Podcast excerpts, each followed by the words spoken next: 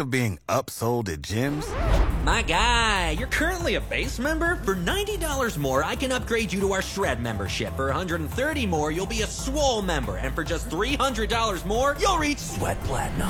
At Planet Fitness, you'll get energy without the upsell. Never pushy, always free fitness training and equipment for every workout. It's fitness that fits your budget.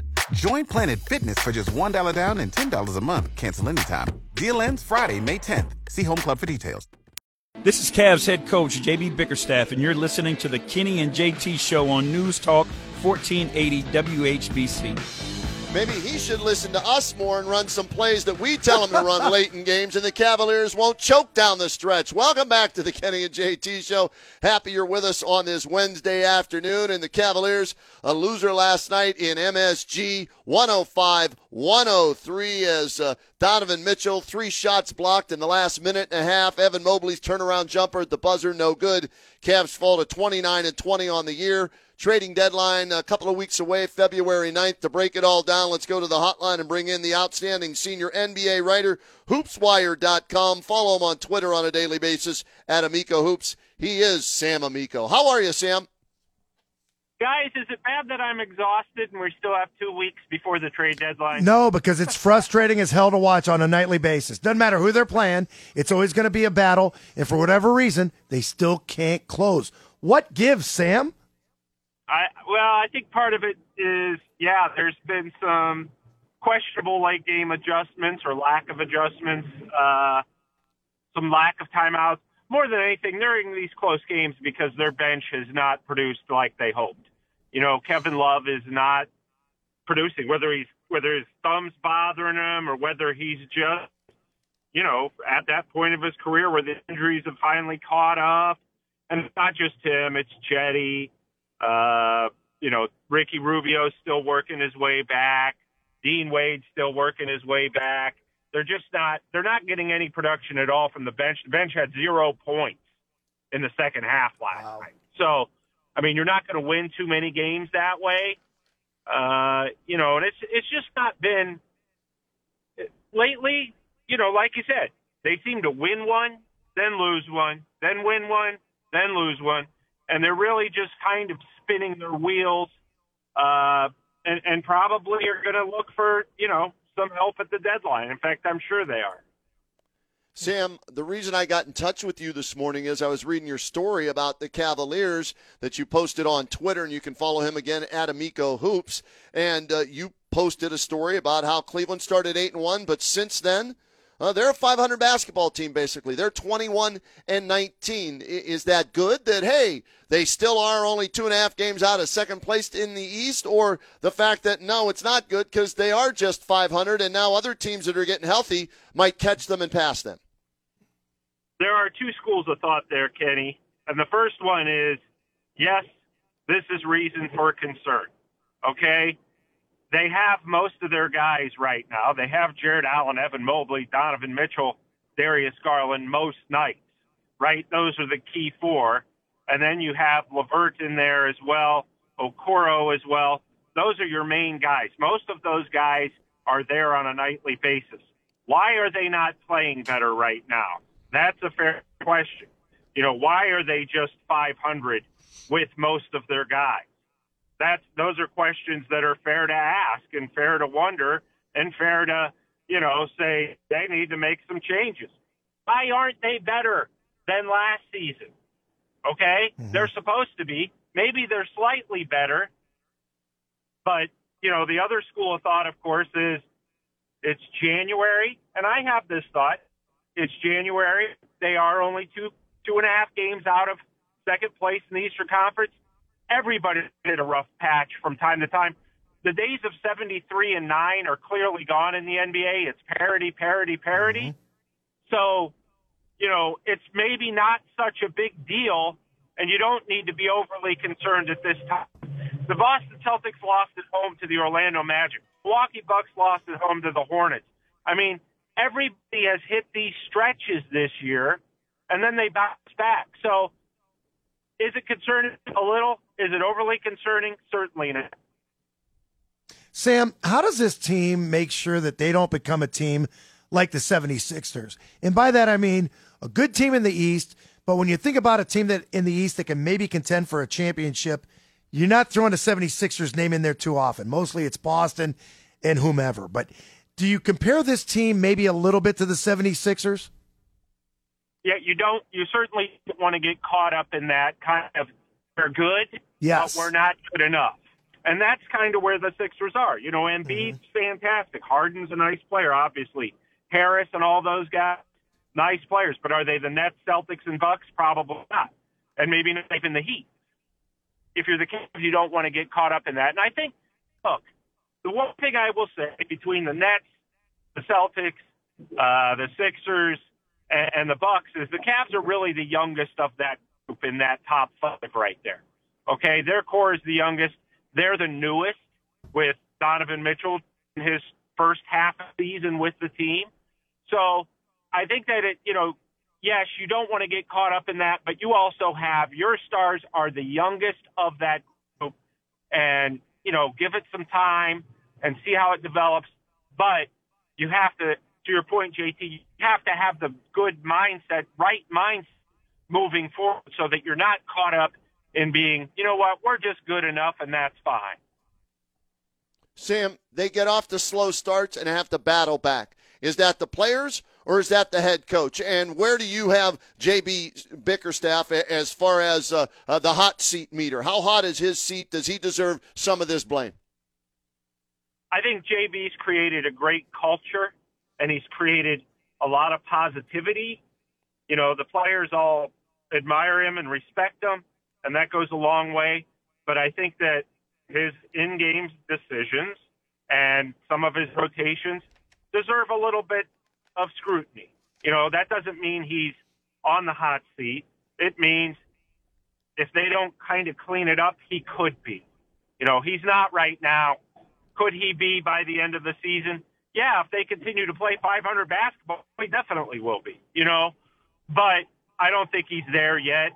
Uh, the Cavs are looking at him like he's our guy. You know, he's a match yeah. with these players. So I don't, I don't think that that's the main issue right now. Uh, what is? I, I, I do think that you know there are some questionable decisions. When you think about the loss in Memphis the other night, guys, Ugh. when when when you know they had a timeout sitting there and they didn't use it on, in a couple of instances there in the final seconds. I don't know why you're hanging on to that timeout. Uh, and, and you know there have been some other. You guys alluded to it, some other questionable late game decisions. But I think I think it's on both. It's on both the coach and the players for these slow starts or these slow starts to the second half sometime. That's that's both. If you're the coach, got to make sure your players are doing it, and if they don't do it, that's on them. But then you pull them out. You say, you know what, you're not getting it done. You're out. So I think it's on both. Sam, the trading deadline February 9th. What targets are you hearing that they may be zeroing in on, and what can they give up to try and get somebody to help this team? Well, I mean, the the net trade chip for for the Cavs is going to be Caris LeVert. Okay, uh, he he's got a contract that's expiring. He's got money that makes sense uh, for other teams. Uh, and, and and you know, I mean, like you could do LeVert for Bogdanovich straight up. The Pistons aren't going to do that because they want to pick for Bojan Bogdanovich. Uh, but I'm saying that's the kind of deal you could make. We've obviously heard Tim Hardaway Jr. We've obviously heard Malik Beasley. I don't think any of those guys are going to make you a better team. Oh, maybe, maybe though they're going to be a better fit. You know, we have to remember when when they traded for Ricky Rubio, when the Cavs did, nobody thought that would move the needle as much as it did. But Rubio came in and was a fit, and you know, up until his injury, they were they were really going places last year. So um, it really is about fit. So maybe you take that risk by moving LeVert in a deal that doesn't look like it's going to move the needle, and you hope it does. Uh, I, I think that that's an option. Kenny, I will say this. So often, Koby Altman makes these trades that we never see coming. You know, right. we see all these reports about, oh, the Cavs are interested in this guy and this guy, and then he goes out and gets somebody totally different. So I think that's going to be on his radar this year of can we make a deal that's going to surprise everybody at the last minute and not just for the sake of surprise, not even for that sake, but a deal that nobody saw coming that will help us get better.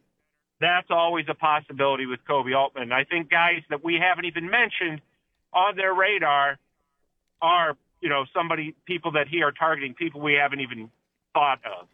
When you make a deal and you end up with a guy like a Jarrett Allen, and obviously, you know, a lot of people will say, well, you fleeced Brooklyn. They had no idea this guy was going to be an all star. I think a lot of times you look at the league and, hey, maybe we don't want to deal with Koby Altman. Do you think that could be a possibility? Yeah, you know, I mean, the good thing is they he has a good stand. Like I will this, and I love the guy personally. Chris Grant, the other general managers did not like dealing with him. They didn't care for him because he he wasn't he wasn't really like you know op- I I don't want to say honest, but he was always trying to fleece you and made it very obvious to the point where other teams wouldn't deal with him. Mm-hmm. They got tired of talking trade with him. Koby Altman has a very good reputation amongst other GMs as a guy who's fair, who tries to make fair deals. So I don't think that they're at that point yet. Uh, you, you know, look, you win enough trades, and yeah, teams will be skeptical to deal with you, uh, but not not in a bad sense. So I think Koby's in good standing, and that that allows him, you know, access to other teams, and he's viewed as fair, fearless and respected across the league. So I, I think that works very much in the Cavs' favor. Sam, I want to take you back to the Donovan Mitchell trade, and I've been asked this countless times. Kenny, I'm sure you probably have too. A, did they give up too much? And B, yes. could they have maybe gotten away with not giving them? Uh, I won't say Lauri Markkanen, but maybe even a Collin Sexton, because I look at this backcourt and I think they're logging too many hours. Did they give up too much for Donovan Mitchell? I'm more concerned with the picks than I am the players. Obviously, you would love to have Markkanen. You're not going to get Donovan Mitchell unless you give up something. They uh, so Markkanen you had to surrender. You know, Sexton wasn't going to have a place here. You wouldn't think because when he first got here, the Cavs made him the face of the franchise. You can't tell the face of the franchise okay. you're going to come off the bench now. Gotcha. It's just not going to work for him. So they had to trade him in this trade. The picks, yeah, that's a concern because, you know, you lose Donovan Mitchell, say, in a couple years, you've got nothing at all to show for him. I'm not saying that's going to happen, but to me, yes, it seems like they gave up too much. It, just, it just does. That said, I, I think you can salvage it. I mean, the Lakers went out and got Hachimura for, you know, a no-name guard and Kendrick Nunn and three second-round picks. The Cavs, I, I don't know what you could have just given them Okoro and called it a day, you know. So right. yeah. I think that those deals are out there, guys. Bogdanovich, Kuzma. Cavaliers don't have the capital to get either one of those guys, correct? I would think not. I, I would so, think that those teams would want picks. They would want is, first round pick. Right, right. So is there somebody Sam Amico is, looking at? Because I, I know you, Sam, you're looking, okay, which teams are not a, a playoff team? Which teams are not a play in team? Okay, which guys have contracts they want to get rid of? And uh, is there anybody that, that you would like to see? Or maybe you're going to pick up the phone and text Koby Altman and tell him to go get somebody. Who does Sam Amico want that might be out there?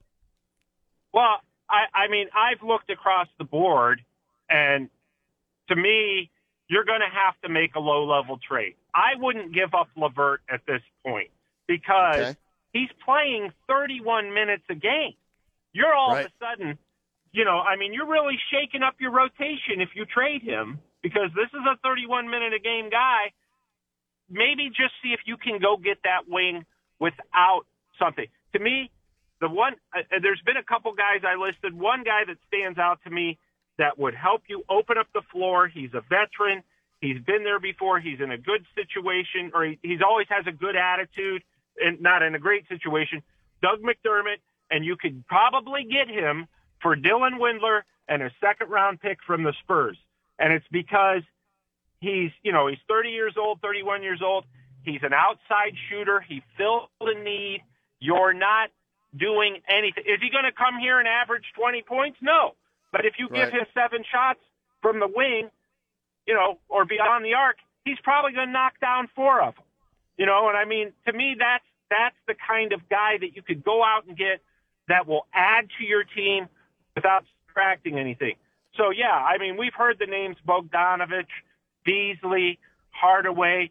Those guys, to me, you have to give up too much to get not enough in return. McDermott, players like him. There are a few others. I do like Alec Burks from the Pistons. I've brought, mentioned him before. He's shooting a career high in threes. Uh, he played the Cavs before, and you probably wouldn't have to give up much to get him. Guys like him, Terrence Ross, McDermott, those yep. guys are very low cost. You know, what, what's the old saying? Low risk, high reward right. kind of guys. May not give it a shot.